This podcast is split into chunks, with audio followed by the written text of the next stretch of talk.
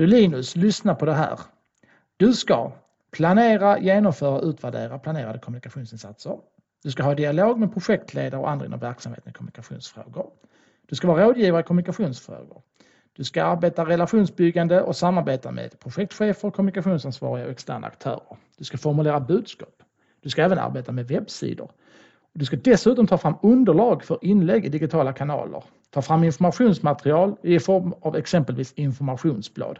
Och du ska över det såklart samarbeta med övriga kommunikatörer på den avdelningen som du tillhör. Hur eh, låter alla de här eh, du ska punkterna för dig? Ja, alltså jag blir utbränd av att bara lyssna på det. och det här ska sägas är ju en eh, livslevande jobbannons som jag bara lite snabbt googlade fram här nu när vi ska spela in det här avsnittet. Uh, arbetsgivaren behöver vi absolut inte outa för att de är inte unika på något sätt utan det här är ju otroligt, en otroligt vanlig jobbannons när man söker folk mm. uh, som arbetar med kommunikation, uh, oftast då i rollen som kommunikatör. Så är det ju nästan, ja, jag skulle vilja säga en, en grov uppskattning bara. Det finns överhuvudtaget ingen säkerställd forskning på det. Men när man tittar igenom jobbannonserna så att 70-80% kanske ser ut så här. Man mm. söker kommunikatörer. Man söker det här liksom universal geniet eller, eller Übermensch. Ja, den här jobbannonsen är absolut inte den värsta. Alltså, det är inte så att vi har suttit och letat några timmar för att hitta den absolut värsta. Utan nej, det här är en alldaglig, helt vanlig jobbannons som ligger ute just nu och som vi liksom jag googlade fram på, på 20 sekunder i stort sett. Det var bara att gå in och kolla vilka jobbannonser finns ute just ja, nu. Så precis. en i högen. Uh, precis. Och det finns en bättre kanske... jobbannonser också såklart. Ska vi också säga, ja, för att balansera. Så är, så är det. Men eh, då kanske ni undrar varför vi sitter och googlar lite jobbannonser nu inom kommunikationsvärlden. Men det kom ju som ni kanske känner till där ute lyssnarna, det kom ju en rapport här från försäkringsbolaget Skandia strax innan eh, årsskiftet helt enkelt. Där de konstaterar att kommunikatörsyrket tillhör faktiskt en av Sveriges mest sjuka arbetsgrupper, alltså när de hade kikat på, på Försäkringskassan var det väl och eh, hur många, många sjukdagar man hade plockat ut helt enkelt. Och då, ja, då satt vi spånade, spånade lite inför det här och eh, jag tror en, eh, en, en, en av huvud, liksom, vad ska man säga, huvudpunkterna som vi, som vi surrar om är väl just det här att eh, vi, vi, misstänker, i den här rapporten så framgår inte exakt bakgrund, så, men vi misstänker att det är just den här typen av jobbannonser och arbets situationer helt enkelt, arbetsbeskrivningar som, som gör att många, många blir sjukskrivna ute. Eller vad tror du Anders? Ja men så är det. Och vi ska säga som sagt, ja, men som du nämnde så var det ju då Skandia och Försäkringskassan som tog fram det här. Och mm. eh, när man då sammanställde det här, eh, lista då över de så att säga sjukaste eh, branscherna så hamnar ju information och kommunikation på plats nummer ett. Mm. Eh, I den här undersökningen. Så att man kan ju säga i stort sett att, att liksom information och kommunikation är de sjukaste yrkena i, i Sverige. Och det här är ju såklart en alarmklocka som behöver tas på allvar eh, och diskuteras i branschen. Eh, och eh, det förvånar ju inte mig att det gör så, för vi har ju, även om vi inte har ägnat ett helt avsnitt åt detta tidigare, så har vi ju varit inne och snuddat på det vid flertal tillfällen. Alltifrån att vi har ju haft diskussioner om just eh, de här orimliga jobbannonserna som, som kommer stup i kvarten. Eh, men också det här med, med liksom kommunikatörens roll, vad kommunikatören ska göra, vad den ska vara för någonting i en organisation. Mm. Att det kan skilja sig väldigt, väldigt mycket. Och på något sätt är det ju liksom ett, ett gränslöst jobb för att har du ingen liksom tydlig bild eller vision eller mål med, med de kommunikatörer du anställer så kan du i stort sett göra dem till lite var mans eh, egendom. Eh, och det gör ju också att eh, en person eller, som ska vara tillgänglig hela tiden, alltså det blir en roll som blir väldigt abstrakt och dessutom också tolkningsbar. Ja, precis. Och, lite grann Nej, men... i bakvattnet kommer det här också med så här, vad gör en kommunikatör? Jag kan tycka ibland att samtidigt som det är relevant att, att lyfta fram så är det också beklämmande att vi ska behöva göra det. Att vi ska liksom behöva, men, men det visar kanske också på då, det är en form av abstrakt roll som, som det faktiskt finns ett ansvar hos arbetsgivaren att, att ha tydliga intentioner med varför mm. man ska ha en kommunikatör.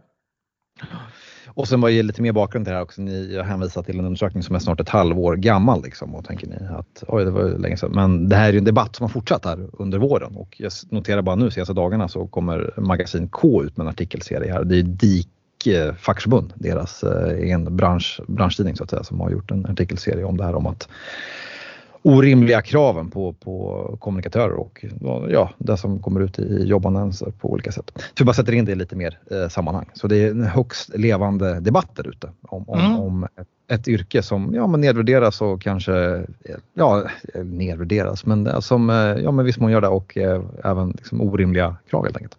Ja, det är en kombination tror jag just av det här. Både det finns eh, tendenser att se ner på, på eh, kommunikatörsyrket och kompetensen och svårighetsgraden på det.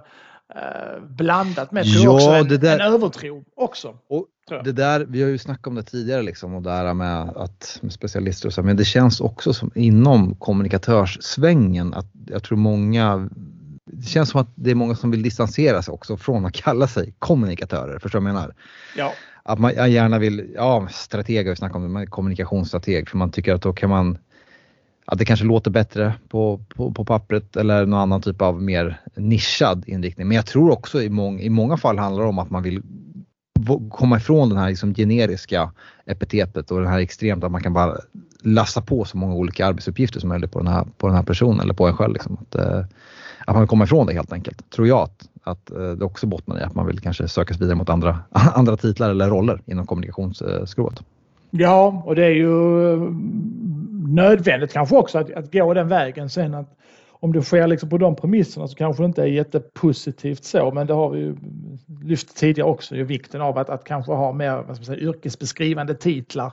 Eh, just för också att eh, ja. det ska vara en, en tydlig, tydlig beskrivning internt, eh, kanske också externt vad man har så att inte alla blir just kommunikatör så att man har liksom lite mer yrkesbeskrivande titlar. I de fallen man kan ha det så Eh, ja. För så, så är det ju inte. Man, man, när vi pratar om kommunikation tycker jag ibland att vi, vi lätt kan hamna i de här eh, företag och organisationerna som har kommunikationsavdelningar där man har så otroligt många olika roller. Jag tycker eh, lite för ofta att de här ensam eller tvåmans kompanierna glöms bort för att det är ju nästan vanligare att det är så på, på mindre företag, mindre organisationer Ja. Eh, att det sitter liksom kanske bara en, två som arbetar med kommunikation är väldigt, väldigt ensamma och då ska liksom tillgodose ett helt omättat behov av allehanda eh, Precis. saker som, som, som kan komma till dem. Eh, det blir ju just den här universalgeniet ännu mer då. Jag tror det kan vara mm. lättare att om du har en kommunikationsavdelning med 10-20 man att ha just de här yrkesbeskrivande specialisterna där det också är tydligt vem man vänder sig till beroende på vad man vill.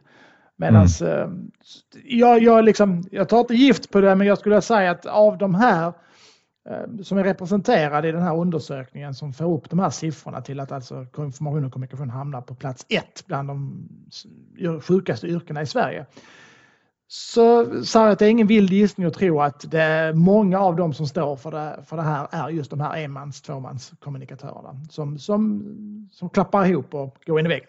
Det, det, tror jag är, de är mer representerade i det här. Ja, absolut. Men även jag tror också kanske inte de här jättestora kommunikationsavdelningarna men även kanske liksom de här avdelningarna där du har en kommunikationschef, sen har du typ fem kommunikatörer som är de här generiska kommunikatörerna. Jag tror också där, där också tror jag många eh, misstänker jag kan, vara, kan tillhöra den här gruppen som har eh, gått in lite i, i väggen också.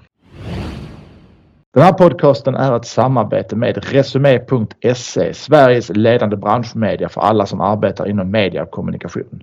Gå in på Resumé.se för att ta del av senaste nytt från dessa branscher. Ja, eh, och om vi då ska kanske försöka liksom ta vår take på det här. Då. Var, var, varför tror vi att eh, kommunikation är eh, den sjukaste branschen i Sverige idag. Eh, så skulle jag vilja säga att jag tror att det är, det är två delar. Det är både det börjar ju såklart kanske med arbetsgivaren för den sätter ju ändå standard någonstans. Att ansvaret ligger där. Sen ligger det ett visst form av ansvar på även på arbetstagaren också. Eh, arbetsgivarens ansvar i det här skulle jag vilja säga att, ja bortsett då från att, att komma bort från de här generiska jobbannonserna som är fullständigt orimliga. Eh, sen ska man komma ihåg att det är, det är sådana som, som du och jag, vi som har varit med ett tag i branschen som är lite rutinerade och erfarna som, som ju identifierar de här annonserna och säger att här är det någonting som är galet, här står det inte rätt till, det här jobbet skulle man inte ens komma på tanken att söka själv. Nej. Det är en lite annan verklighet för, för eh, unga män och kvinnor, eh, inte sällan kanske då nyutexade, eh, som gladeligen såklart hoppar på de jobb man kan få och det blir ju mångt och mycket de som tar de här jobben också som ju är direkt orimliga och orealistiska redan från början där det är dömt att misslyckas.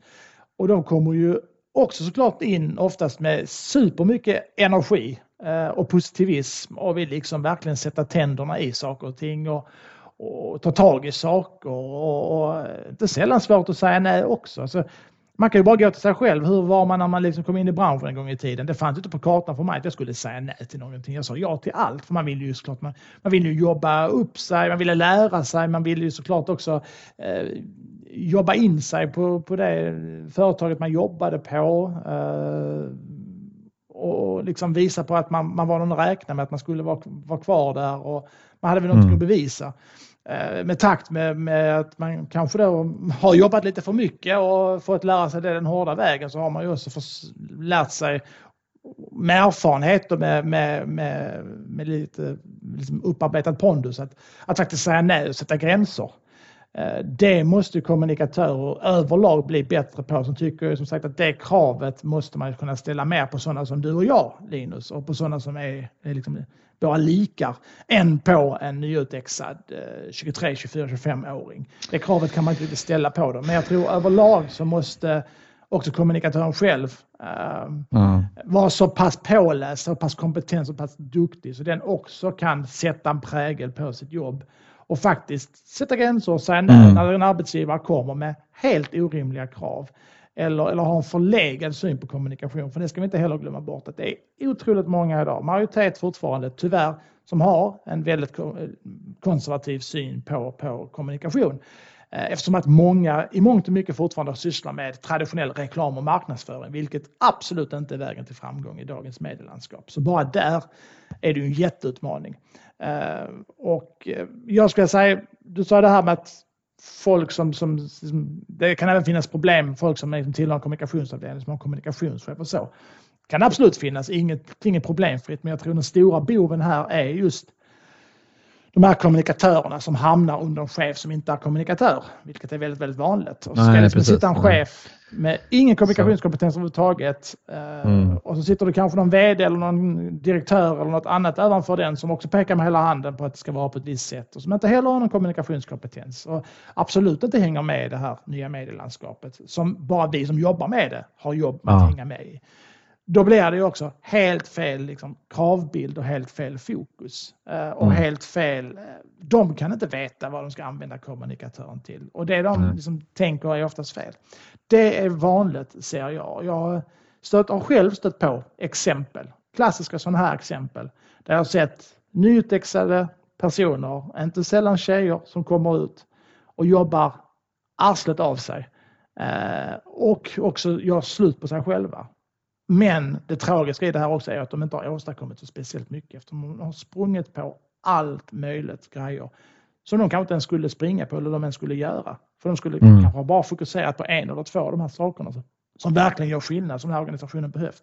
Istället har de mm. blivit var persons egendom och körts ut på sig själva, jobbat stenhårt, det kan man inte säga någonting om, men de har tyvärr inte uträttat så mycket, för de har gjort fel saker. Och det är ju i den här undersökningen också så lyfter de ju fram just att eh, kvinnor är, eh, var, var, extra utsatta så att säga eh, i, i den här undersökningen helt enkelt.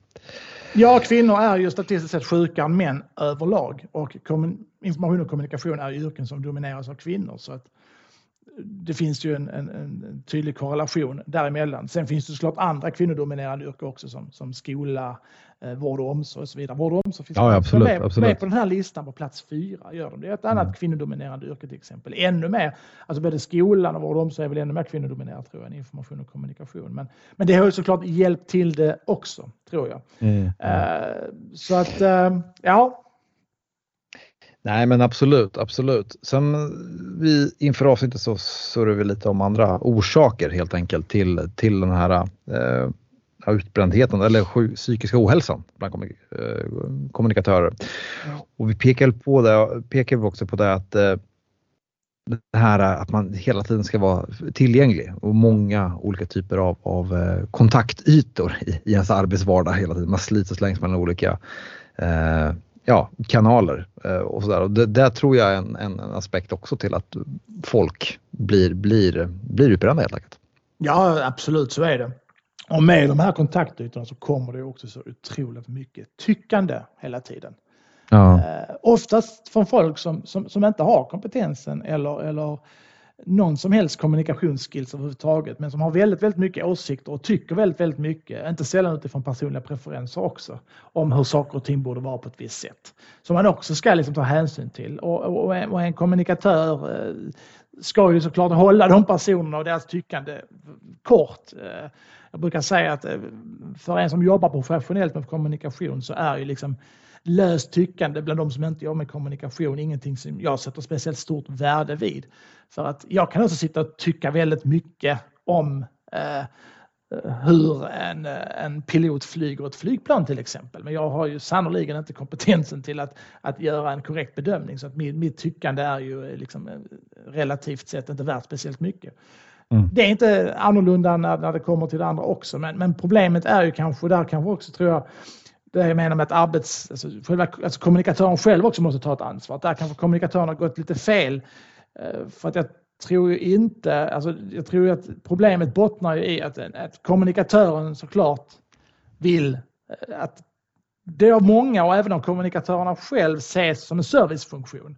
Och med service så kommer det ju väldigt höga krav på, på just att vara tillgänglig, vara behjälplig och, och, och ge bra stöd och hjälp. Och där kanske kommunikatören har gått lite vilse.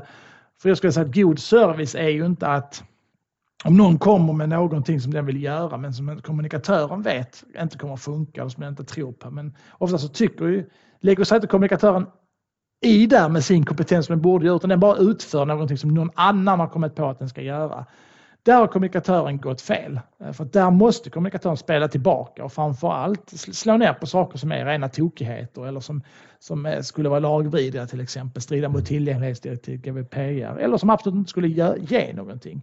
Men många kommunikatörer idag bara är liksom de här utförarna idag har fått den rollen. De får en massa mejl och massa telefonsamtal från, från andra medarbetare som inte gör en kommunikation och andra chefer med påtryckningar om att man ska lägga ut vissa typer av saker eller innehåll. Inte sällan på sociala medier heller. Och så bara utför man. Där måste kommunikatören steppa upp och säga ifrån och, och verkligen vad ska man säga, spela ut hela sin kompetens. Och när det är någonting som, som inte, inte funkar. Så den friheten måste man ta sig. Eh, mm. Men där tror jag att man har gått lite vilse på att å ena sidan vilja vara alla till lags. Men det, det kan man inte vara eh, som kommunikatör utan du, din främsta uppgift är att se till att, att kommunikationsarbete är effektivt, görs på rätt sätt görs på professionellt sätt och att det liksom är evidens och faktabaserat och, och syftes, eh, liksom, det finns ett tydligt syfte med det och så vidare.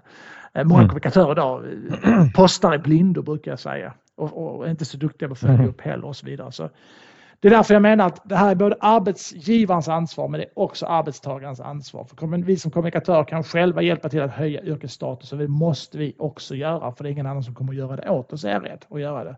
Men samtidigt så måste ju arbetsgivarna också ha rimliga krav på kommunikatörerna. Ehm. Ja, men jag sitter och klurar lite hur man, hur man ska komma åt det, om det är som säger lite mindre organisation, inte finns någon, någon ja, men kommunikationschef helt enkelt. Hur man, hur man ska få, få ut den, den, den infon så att säga eller ja, men lyfta fram kommunikationsyrket. Det är inte helt, inte helt lätt. Jag vet inte vad smidigaste vägarna att gå skulle kunna vara i, där, för att nå led, olika typer av ledningar till exempel eller eh, andra, andra chefer så att säga. Nej, det finns ingen quick fix där, tror jag i alla fall. Alltså, kommunikatör som det ser ut idag är ju ett relativt nytt yrke så ju, för kommunikatörer mm. har ju liksom kommit i takt med då det, ett allt större och mer omfattande medielandskap idag där det, där det också har kommit med helt andra krav och förväntningar från, från eh, kunder, medborgare, följare och så vidare på, på, eh, på innehåll och på information och kommunikation och, och så vidare. Mm. Så det har ju liksom gått ett med tiden kan man ju säga. Eh, så det är ju liksom ingen slump att kommunikatörerna är fler idag än vad det var för 20 år sedan. Även om vissa tycker att det är jättekonstigt som jag inte, det begriper jag mig inte på. Ehm, det är de som liksom har ja, men vissa som vill liksom göra, göra en grej av liksom att ja, men vi, vi ser här liksom från, från 2006 och framåt så ökar antalet kommunikatörer lavinartat varje år. Ja, vad beror det på tror ni? Mm. Kan det vara så att Facebook gjorde liksom sitt absoluta inträde och fick sitt absoluta mm. genombrott i vårt samhälle just 2006? Alltså, kom igen, lägg ihop ett plus ett. det, det, är inte så svårt att förstå att varför det har blivit så. Och det, det gör kanske att det, det, finns en, en pedagogisk utmaning här också. Sen eh, kan den liksom, kampen och striden se olika ut. Men, men man ska komma ihåg det kanske att, att kommunikatören som idag är väl någorlunda nytt yrke och det kanske finns en väldig yrvakenhet kring det också. Men, men där är det ju upp till de arbetsgivare, de organisationer och företag som kanske inte har eh, kommunikationskompetens i chefsled och så vidare att anta någon form av ödmjukhet och lyhördhet och faktiskt vilja lära ja, sig. Absolut, det handlar ju om mognad, mognad i organisationen jag tänker jag, överlag faktiskt. Att, eh, att vara lyhörd även, även i de rollerna. Ja men så är det absolut. Sen har man väl förhoppning om kanske då att äh, de här kriserna som vi, vi har sett, ju, inte minst då pandemin som, som, mm. som var väldigt långvarig, att den kanske skulle bli något form av genombrott när det gäller just kommunikatörens anseende och också de här vad man säga, minst, mest skeptiska vdarna och cheferna som, som kanske har just en för, väldigt förlegad syn på kommunikatörer och inte, eller inte har någon syn alls på dem, att de kanske skulle haja till lite grann. Det, det är för tidigt att säga kanske än om det har blivit så, men det är väl inte, ja. någon, det är inte någon riktig sån här dundereffekt man känner av precis eh, nu när vi trots Nej. allt ändå har lämnat pandemin får vi väl ändå säga i någon mån. Om det vågar mm. säga. Nej, men det var en liten annan angående pandemin, det var lite spaning som jag noterade som jag skrev upp här inför det här avsnittet också att eh, Ja, jag misstänker ju, nu är jag lite osäker när de här siffrorna från Skandias och Försäkringskassans undersökning, eh, vad, vilken period som, som de baseras på. Men oavsett så, så misstänker jag att pandemin gjorde ju kanske att en del kommunikatörer i alla fall blev ännu mer tillgängliga och ännu mer liksom arbetsbelastade på olika sätt. Eh, även om alltså, kommunikatörsyrket i sig är ju väldigt, väldigt kompatibelt med ett, ett pandemiläge om man, ska, om man ska prata så. Liksom. Men just det här att nu, nu kunde man verkligen eh, vara tillgänglig liksom, eh, ja, he, hela, hela, hela tiden. Ja. Uh, Förstår du vad jag menar? Ja, absolut. Alltså, man, det är man väl annars också, men nu är det nu, alltså, man springer från digitalt möte till nästa digitalt möte till nästa digitalt möte på olika sätt och du bara pumpar in alltså mejlen och det kommer på på Teams eller vad man skriver i Zoom-möten och allt möjligt. Förstår du vad jag menar? Att det, det där, det fanns knappt något andrum då man kanske byggde på eh, ännu mer jobb så att säga på olika kommunikatörer. Ja, alltså att jobba vad man säger, digitalt och på distans kräver ju någon form vad man säger, av ändå struktur och disciplin. Och, Mm. Och där finns det ju liksom inte ett rätt svar på det utan det är ju verkligen hur man, man funkar som person. Och, äh, som sagt, vi, vi, vissa eh, får ett lugn av att ständigt ha koll på mejlen. Äh, det har vi ju också nämnt tidigare ju. Och till och med ha koll på mejlen under, under en, en, semester eller så medan andra blir superstressade av det och så vidare. Jag kan ju bara ta ett exempel från, från min, min egen vardag som, som har funkat jäkligt bra för mig i alla fall. Som, någon som, den som lyssnar gärna får ta efter om man tycker det. Mm. Och det är att dagar där jag liksom kanske då har en en, eh, en, en, en tom förmiddag eller så vidare. Men jag har väldigt, väldigt mycket på to-do-list som jag ska göra. Och sen vet jag kanske då att jag har ett möte klockan två i eftermiddag och så vidare. Då börjar jag dagen med att beta av to-do-listen innan jag öppnar min mail överhuvudtaget. Så ibland kan det liksom gå både till 10 och 11 det kan hinna bli framåt lunch innan jag öppnar min mail första gången. Uh, när jag har fått gjort de sakerna som jag satt mig att göra. Mm. För börjar du i andra änden med att öppna din mail så ligger där ju ett x antal mail. Uh, hur många beror ju på när du senast kollade din mail eller på vad du jobbar med och så vidare. Men mm. det är så otroligt lätt att fastna i mejlen. Uh, när du har kanske då en 10, 20, 30 mejl som du behöver besvara. Och när du börjar beta av dem, under tiden du hunnit beta av dem så har ju då oftast personer hunnit svara igen och så blir det en loop som du aldrig kommer ur. Och det har jag märkt tidigare när jag inte gjorde så här. Att man kunde liksom, ja, men jag ska bara snabbt gå in och kolla mejlen och sen oj, nu är klockan halv tolv. Och jag har inte fått gjort någonting annat än att suttit i den här mejlloopen hela tiden.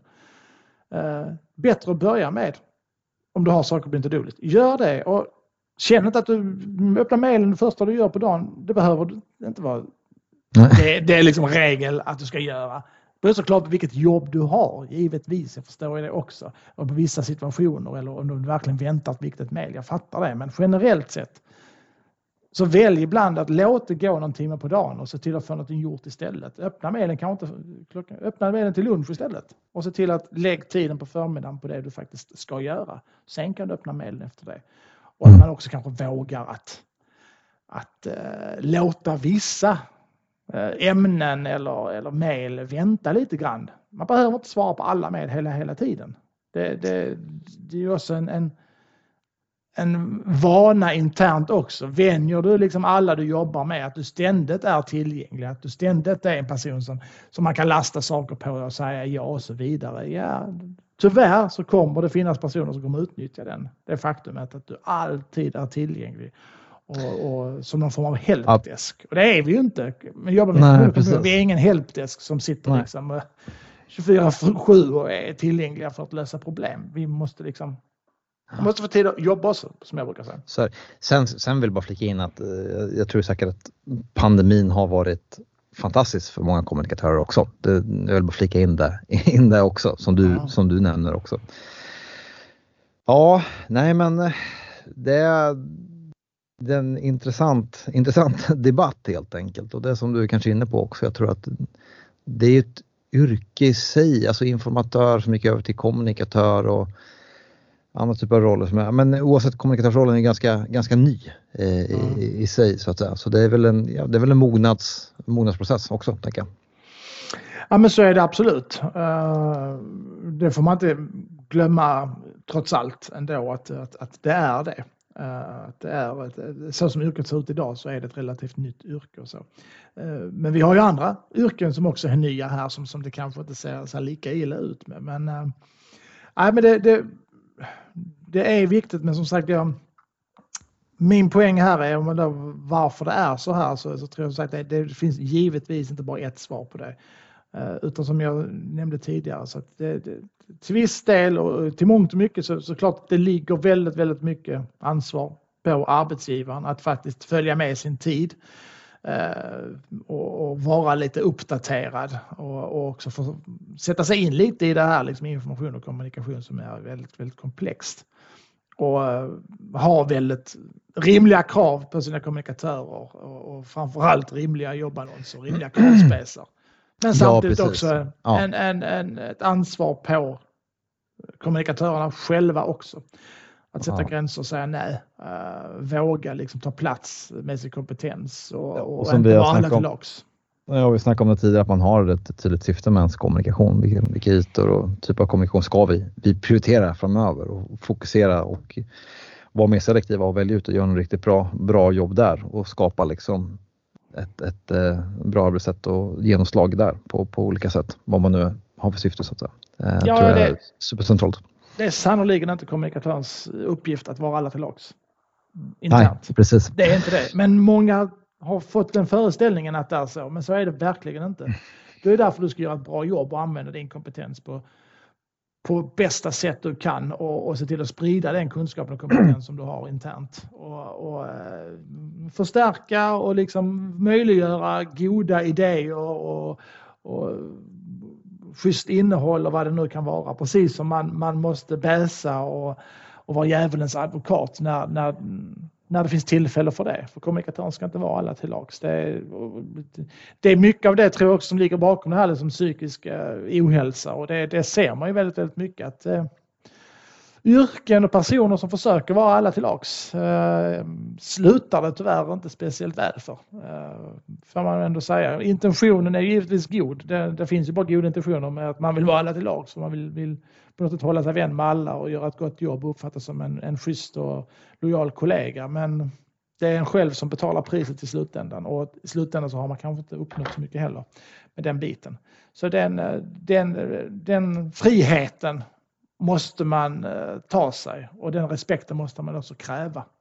Mm. Om du inte får den respekten så får du se till att skaffa dig den respekten, ta den respekten. Eh, så är det. Eh, det är väldigt, väldigt viktigt för det finns väldigt mycket åsikter och tyckande idag. Inte sällan av folk som inte har någon form av kommunikationskompetens överhuvudtaget. Och att tro att man ska förhålla sig till dem eller, eller inte liksom säga emot. Det, det tycker jag bara är liksom befängt. Mm. Du gör ingen en tjänst.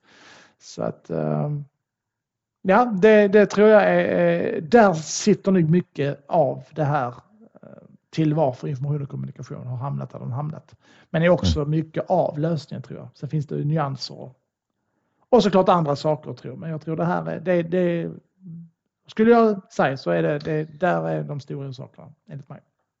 Ja, nej, men jag, jag skriver under på det. Det, det är där någonstans helt enkelt, tror jag, de centrala delarna till att, till att kommunikatörsyrket är det mest sjuka i Sverige. Mm. Mm. Sjuka. Ja. ja, nej men precis.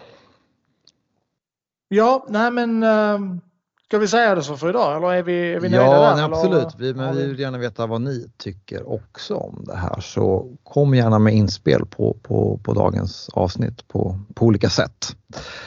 Ja. då kan man ju kontakta oss Anders, eller hur? Ja, ja visst. Som vanligt Facebook, kommunikation med Svensson och Mattisson. Uh, kan man följa oss där eller skriva till oss. Uh, och såklart mejlen också svenssonmattisson hotmail.com. Uh, ehm, det vore jättekul att höra dig som lyssnar om du har liksom några egna tankar kring varför kommunikatör är det sjukaste yrket eh, i Sverige just nu. Eh, eller om du har andra liksom takes på det än, än de vi har presenterat i det här avsnittet. Det vore superkul att höra andra som är ute där ute i, i verkligheten. Verkligen och gärna som ja, komma med konkreta exempel så kanske vill ställa upp på någon, någon typ av, av eh, intervjuer i podden också. Beskriva om man varit med om någon, något jobb där det inte blev hållbart längre på, på olika sätt eller hur man allmänt upplever situationen nu med, med eh, kommunikatörsyrket.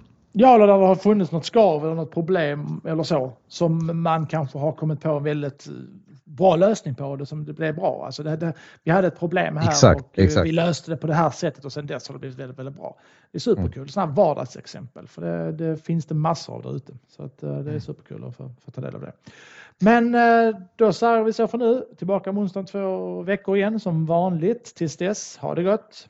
Ha det gott, hejdå! Hej!